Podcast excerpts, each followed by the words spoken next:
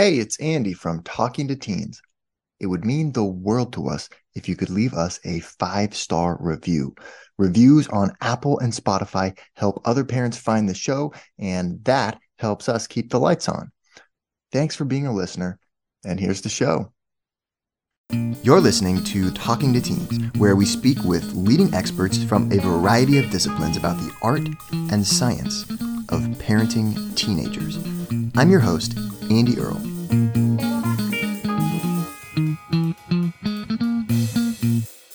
We're here today with David Sortino, the author of two books, and he has two new books coming out in the next two years. He's the author of The Promised Cookie, No Longer Angry Children, which is an incredible book about a school for challenged children that he went to work for when he was in his young 20s and this incredible group of kids. And his second book, A Guide to How Your Child Learns Understanding the Brain from Infancy to Young Adulthood, is a collection of articles that he wrote for the paper. They're all focused on a scientific finding and how it applies to raising kids of different ages. I should also note that Dr. Sortino holds a master's degree in human development from Harvard University and a doctorate in clinical psychology from Saybrook University. He spent 35 years as a teacher, a counselor, a director, and a resource specialist. And currently, he's the director of the National Feedback Institute in Graton, California. David, thank you so much for making the time to be here today. I've now read two of your books here The Promise Cookie and A Guide to How Your Children Learns. And I gotta say, we've spoken a, a, few times now, and every time I talk to you, it's like I discover more crazy things about your life. There seems like there's just been so much packed in there, but all around, you know, education and, and really educating kind of hard to reach students. And so I wonder just if you could talk a little bit about how that all started or what kicked you into this whole, this whole crazy mess of things. Well, you know, everybody has a story and I tell that to my students and my clients that everybody has a novel, believe it or not. And for me, uh, it actually uh, it came out with the promise cookie because it's something that I held within myself for years, and it actually affected a lot of my ability to learning, learning potential, because I was always questioning, uh, well, well, you know, am, am I uh, up to snuff, so to speak? Mm. But the interesting thing is, in third third grade, what had happened was that I uh, I spent half the year out in the hallway uh, for behavioral problems, and no one knew why this suddenly happened. Because kindergarten, first, second grade, I was fine. All of a sudden, third grade, something happened. Well, what had happened was my grandfather passed away, and in Italian families, it's an open casket. So for the first time in my life, I saw not only a person who was deceased, but it was someone who I knew. Yeah. After that, a couple of months later, my father, who had a, a, a fairly lar- a good job, he was like a CPA in a large corporation, uh, they had suggested that he move to Los Angeles and take over this large company. And so he was flying out uh, often, let's say once a month, and he had a couple of emergency landings. And I started having nightmares, and that carried over into hmm. third grade. And eventually, they, you know, they sent me to a psychiatrist, and the psychiatrist said, "Well, what's going on? You've been fine up until this time because I've been, I was having nightmares or whatever." And come to find out, years later, I realized that I was sort of unconsciously trying to keep my father from flying because I was afraid he was going to die. Yeah, right. Okay. And I came from a family that was uh, very academic. I have cousins. The boys became MDs and the women became teachers. but when I say MDs, we're talking about there's one that's world famous. He discovered the AIDS virus, who was my he grew up next to me, and I grew up with him. He's 10 years old. His name is Dr. Robert Gallo. He discovered the AIDS virus.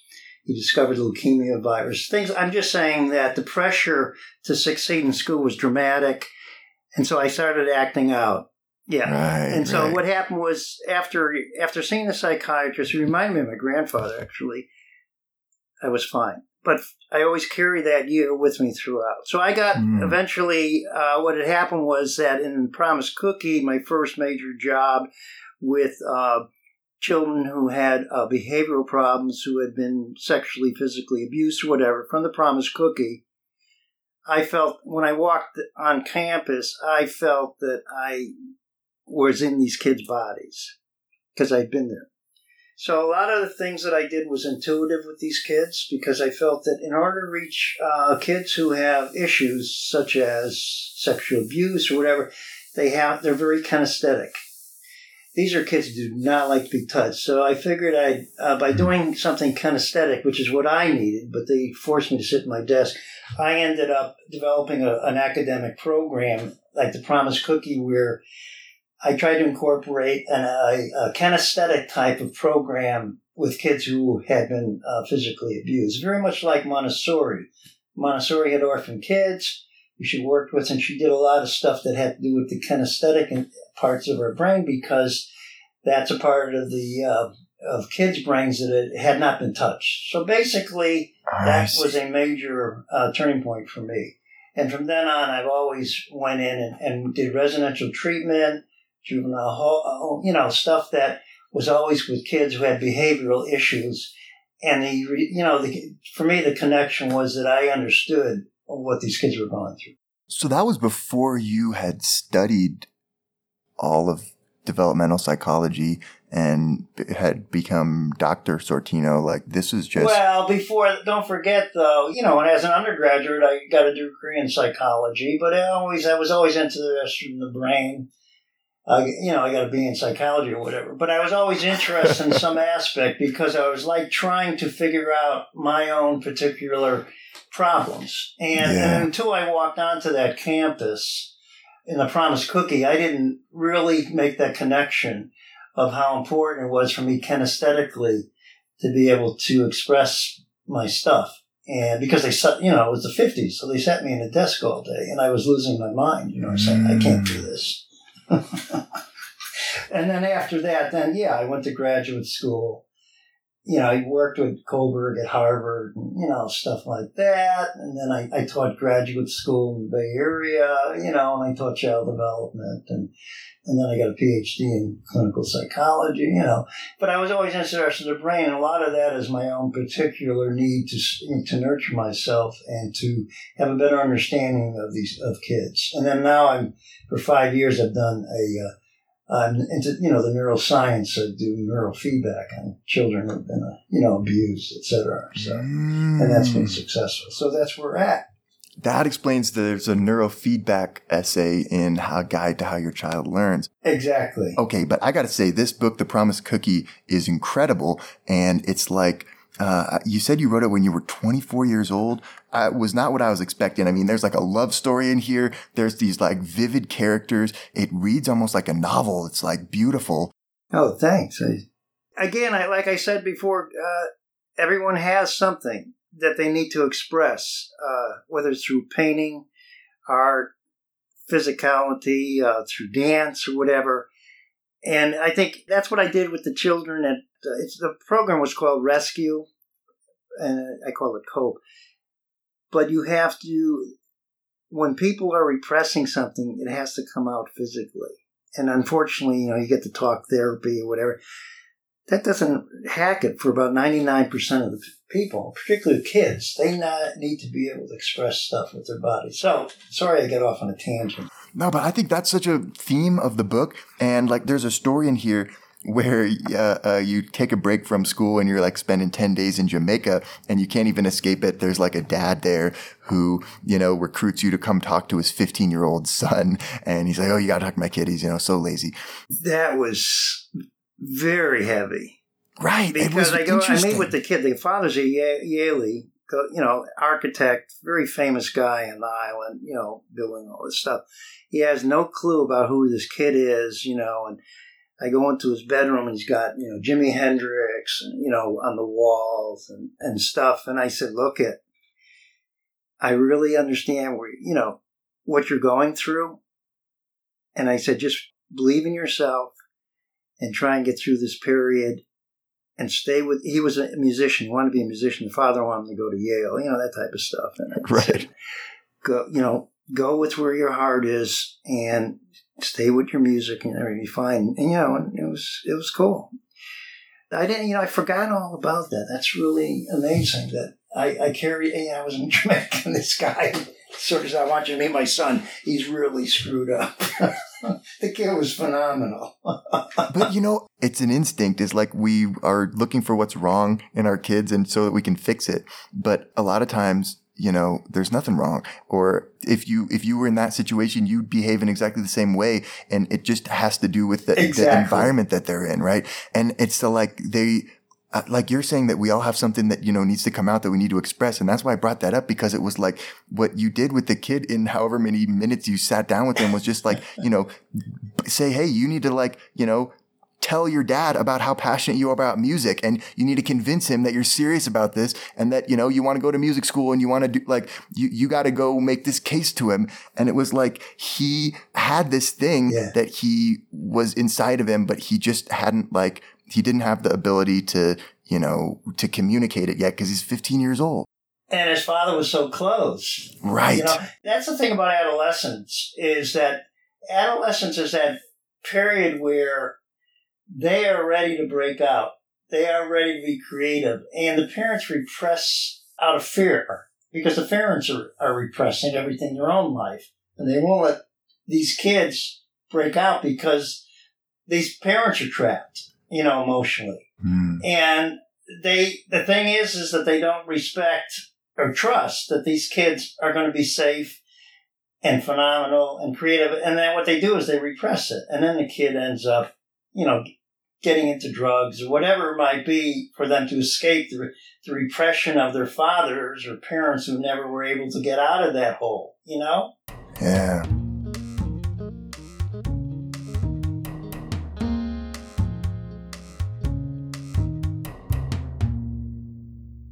So there's a passage in your book that really stood out to me. There's a guy named Frank that kind of comes to work at the school and he's oh yeah, he's like asking you, you know, how am I ever going to teach these kids, you know, these kids that are that are so troubled, and you, you ask him like to think about his own past, and you know, he remembers baseball and how important baseball was when he was a kid, and then it says, you know, well, I said, take your knowledge of baseball or think back to your school days and find out how you would have wanted to be spoken to or taught. That's how you should teach these kids. Remember your own childhood. Remember the most vulnerable times. Get into that feeling and maybe you'll be able to understand what it's like to be in our kids' shoes. Oh, that's cool because he's a he's about you know the only one who I still have a connection with him because we played ball against each other in semi-pro baseball, Mm. and he became a professional dancer, ballroom dancer. But you know what he's doing now? He- He's working as a he's a great teacher, a history teacher in New York City. And uh, but he's a professional dancer, and the other one, you, know, the music guy who taught music to the kids. Yeah, I don't know if you remember that chapter Oh yeah. I love that one as well. he passed away, but he came from the same type uh, neighborhood as Joe. Uh, his name was Frank, but his name was Joe. And I enlisted them because I, you know they came from really, really difficult home environments. And George was the same way. Remember that he said to the kids, "Feel the music."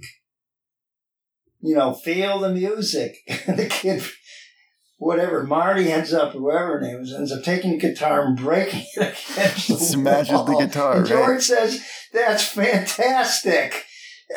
you know, I just this is bringing back a lot of stuff you know. I mean, but I enlisted my you know friends who I knew thought like me.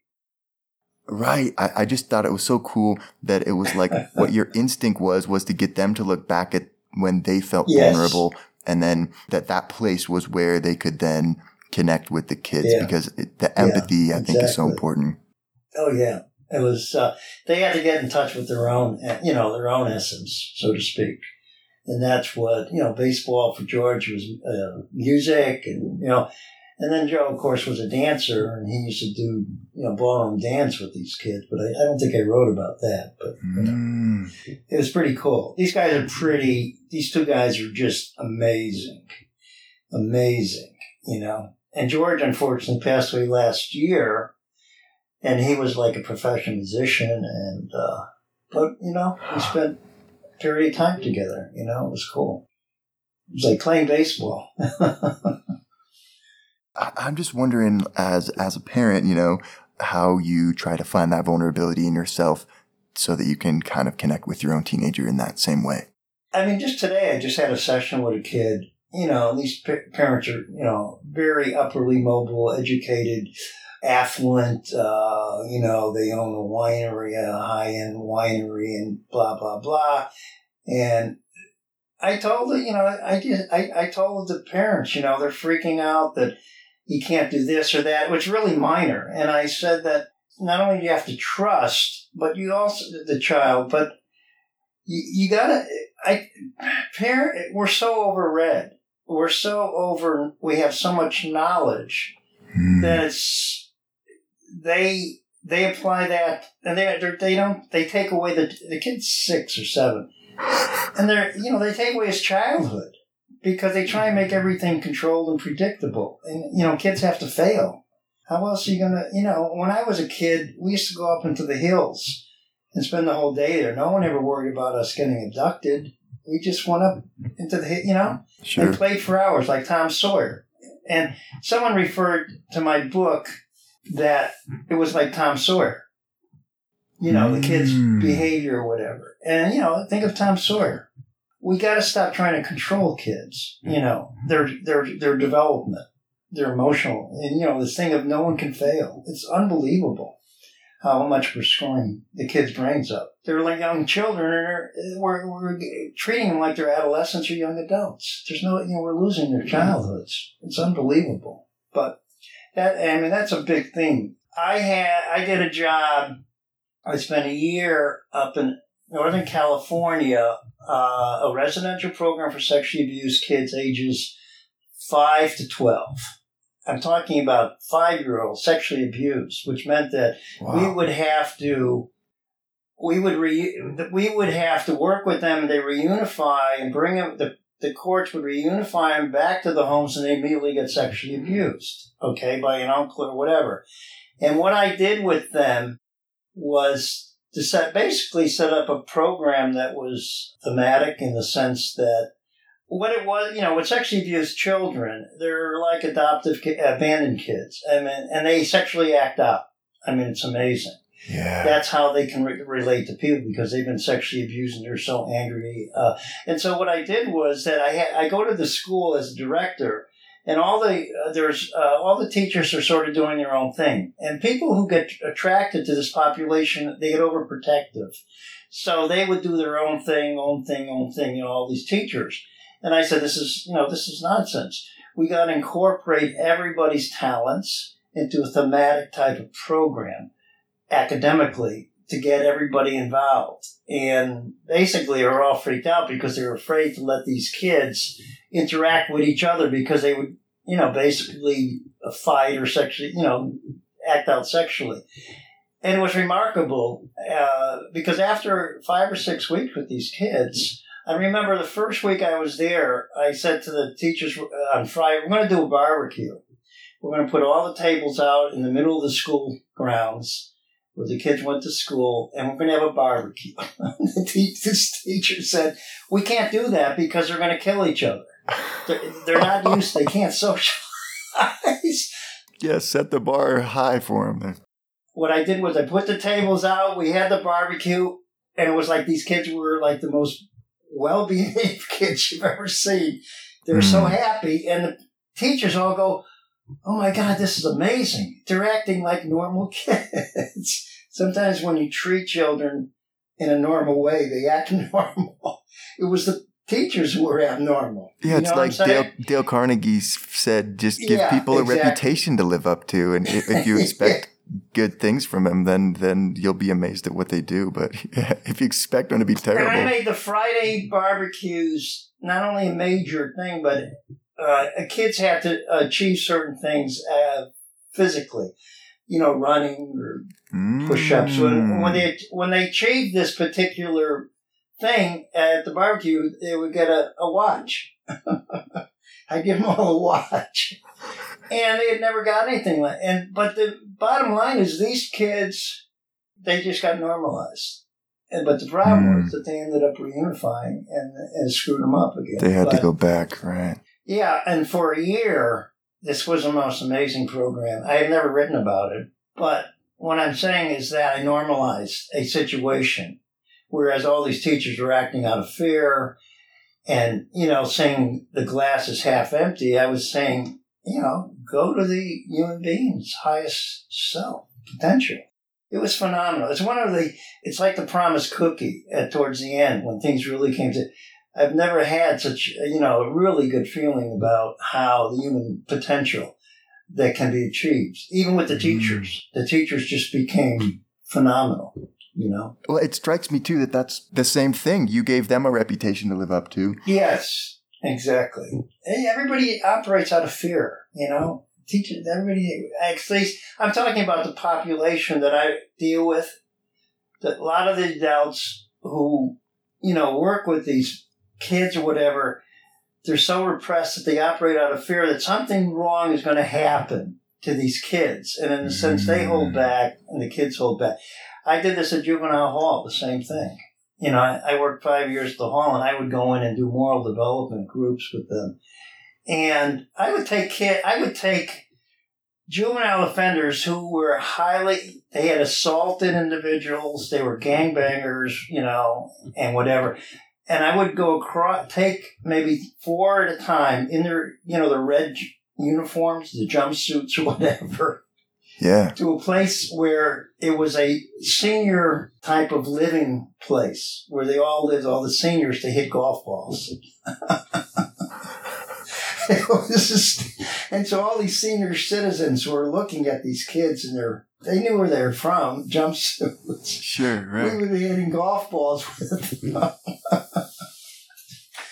it's fantastic. I just think about that because the kids were like, they loved it, you know? We're here with David Sortino talking about his books, The Promise Cookie and A Guide to How Your Child Learns. And we're not done yet. Here's a look at what's coming up in the second half of the show. kids at the you know bottom of the bell-shaped curve they always end up being very unhappy which is what i, I was really unhappy uh, in middle school so does that answer your question adolescence is like a very dangerous time of your life you get through adolescence you often live to be old age adolescence is you know they're driving they're doing pot they're doing drugs and sex I mean, this is like time bomb stuff. I mean, the brain wants to be smart. we don't want to keep our. No one wants to have a stupid brain. Sure, yeah, we want to feel like we're moving forward in life. oh yeah, it's like good food. You know, kids eat crap, but when you give them some type of good food, you know, like they light up. They go, "Wow, this is pretty good. This is good." You know, go to the higher self parts of the brain. You know, kids who I tested for years at the juvenile hall were exhibiting the same things as these other kids. They there was they were just not academic. You know, I wrote an article on technical high schools. Why we need a technical high school. They need technical high schools. These kids would be electricians and plumbers. They this is what they want to do, and they'd be making more money than kids who go to college. You know, in, in the state of Washington, 75% of adult offenders and were spent time in juvenile hall. 75%. And a study was done in Washington. Think about that. Think about the money that they're spending to incarcerate, and it's all up front. They can go back, just go back to the develop, you know, school programs for these people to be successful. Want to hear the full interview? Sign up for a subscription today. You get unlimited access to all the interviews I've conducted. It's completely affordable, and your subscription helps support the work we do here at Talking to Teens. Thanks for listening. I'll see you next time.